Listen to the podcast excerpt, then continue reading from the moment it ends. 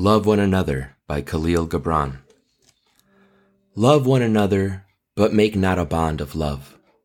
Let it rather be a moving sea between the shores of your souls. Fill each other's cup, but drink not from one cup. Give one another of your bread, but eat not from the same loaf. Sing and dance together and be joyous, but let each one of you be alone, even as the strings of a lute are alone, though they quiver with the same music. Give your hearts, but not into each other's keeping, for only the hand of life can contain your hearts. And stand together, yet not too near together, for the pillars of the temple stand apart. And the oak tree and the cypress grow not in each other's shadow.